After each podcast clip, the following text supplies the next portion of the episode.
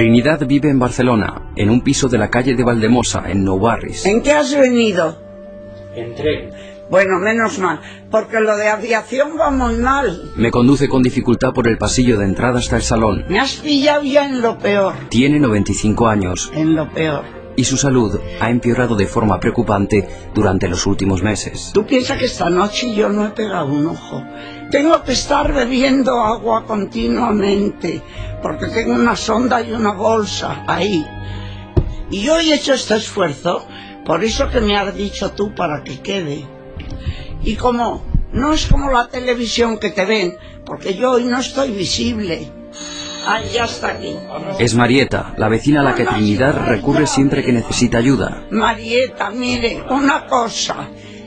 En la mesilla está el termo. Trinidad se No sienta en un sillón, se abriga las piernas con una manta. Hay una mesita que le deja a mano el teléfono, una jarra de cristal, medicamentos, un bote de bolígrafos, unas tijeras, algunas facturas y un sobre. Mira. Son las indicaciones que se deben seguir cuando ella muera Y, y yo tengo que organizarme mi vida ya lo- y mi muerte. y donde se explica cómo ponerse en contacto con la Universidad de Medicina. Está el cuerpo dado para estudio. Marieta le acerca un vaso de agua caliente con azúcar. No está demasiado caliente. ¿Está bien? Pregunta lo que quieras. Trinidad Gallego Prieto nació a las siete y media de la mañana, el día 28 de octubre de 1913. En Madrid, en la calle de Marqués de Villamagna, entre Serrano y la Castellana. En una casa del Marqués de Santo Domingo. Y mi abuela era la porcera. Su madre se llamaba Petra, era costurera. Su padre fue un guardia civil anarquista confinado en Andalucía por participar en un complot para atentar contra el rey y al que solo vio una vez en la vida. Tenía ocho años. Me dice, me cruzan la calle y me dice, mira, ¿qué es tu padre? Yo llego, me coge en brazos. Él me dijo, ¿tú querrías venir a casa del otro abuelito? Por la tarde asesinaron al presidente del gobierno Eduardo Dato y su padre desapareció de su vida para siempre. ¿Tú te imaginas un guardia civil anarquista confinado en Andalucía? ¿Cómo viene bien vestido? Y de viaje y sin permiso. Durante los años que siguieron, Trinidad acudió a la escuela, fregó escaleras, estudió mecanografía, francés, fue camarera en un salón de té para aristócratas, consiguió el título de enfermera, matrona, practicante, trabajó en varias clínicas, se afilió al Partido Comunista y entonces estalló la guerra civil. En las primeras horas Trinidad primero ayudó a nacer al niño de una vecina y después tropezó con el primer muerto. Había tiros en la calle. Y en aquel momento arrecian y nos vamos corriendo a meter a un portal. Y al lado nuestro va un hombre que yo creo que ha tropezado y se ha caído. Y le voy a cogerme y quítate que le han matado. Tras miles y miles de muertos más, llegó el 1 de abril de 1939.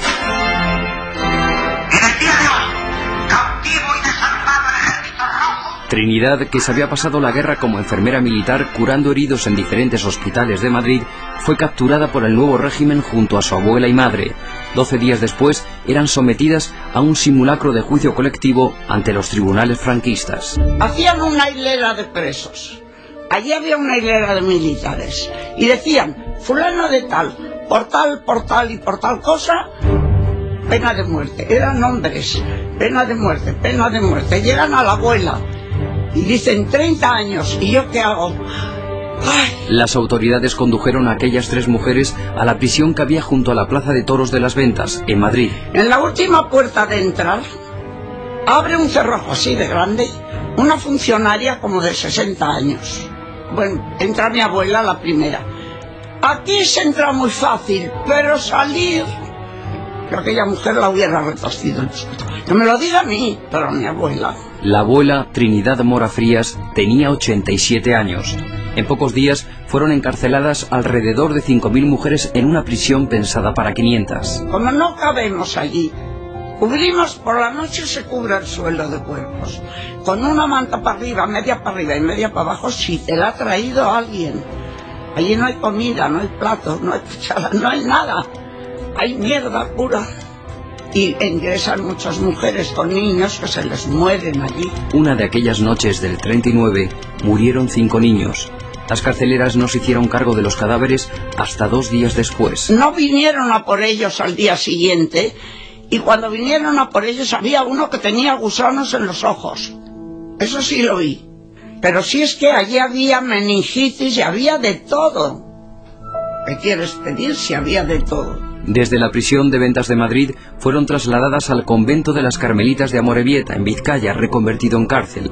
Al poco de llegar, corrió el rumor entre las presas que una mujer venida desde Murcia se había puesto de parto. No había enfermería. Trinidad se acercó, pidió a las compañeras que dejaran un espacio libre en el suelo y se dispuso a ayudarle a parir con lo que tenía a mano. Todavía no sé qué me dieron para atar el cordón. Alguna mujer se quitó algo de un zapato. Yo me calculo que corté el cordón, creo que lo corté con un fleje. Yo te digo cosas para que tú puedas ver lo que era aquello. Coincidió con ella en Amorebieta una mujer que durante la guerra había sido comisaria política en Madrid y a la que era frecuente ver deambulando por las naves de la cárcel con una niña de meses en brazos. No tenía teca y la niña mamaba y chupaba la sangre de los pezones de la madre. Figúrate. Son puntos... La niña no pudo resistirlo. Un día se quedó muerta entre los pechos de la madre. Claro, ella chillaba. ¿Tú crees que vino alguien? Luego cuando las monjas vienen, oiga, pero ¿qué han hecho ustedes esta noche? Se llevan la niña. Las 24 horas que la niña está allí no la dejan estar con la madre. El día que se va a llevar a la niña a enterrar, a ella la llevan a una ventana de un piso más abajo para que vea cómo entierran a su niña. Y la llevaban chicos con las flechas de falange, la cajita. Durante los años que siguieron, Trinidad trabajó en las cárceles como matrona y enfermera. Fue indultada, sufrió el destierro, la apresaron dos veces más, una por rencores del pasado de un médico, la otra por auxiliar a guerrilleros antifranquistas que se refugiaban en las sierras de Jaén. Le voy a decir una cosa. Estoy harta de oír decir que valiente. No. Cuando estás en el baile, bailas. Y no te enteras. Debió ser entre 1942 y 1945 en la cárcel de mujeres de Madrid cuando convivió con la esposa de un militante clandestino. A él lo mataron y ella esperaron que pariera. Durante 40 días, madre e hija comparten galería con un grupo de ancianas hasta que una tarde escucha su nombre. Y ella sale corriendo pensando, pues... Pensando que algún familiar ha ido a visitarla. Y se da cuenta de que ha hecho el día 40. Y se vuelve y dice a las abuelas, cuidarme de la niña y que se la den a mi madre. La condenada llega al despacho y le comunican que pasa a capilla. ¿Vas a confesar y a comulgar? Dice, no, porque no soy creyente. Dice, pues no verás a tu hija. Dice, pues no la veré. Y no la vio. Y la fusilaron. Yo de repente me ha venido algo a la cabeza, pero se me ha ido. No era de mucha importancia, pero algo...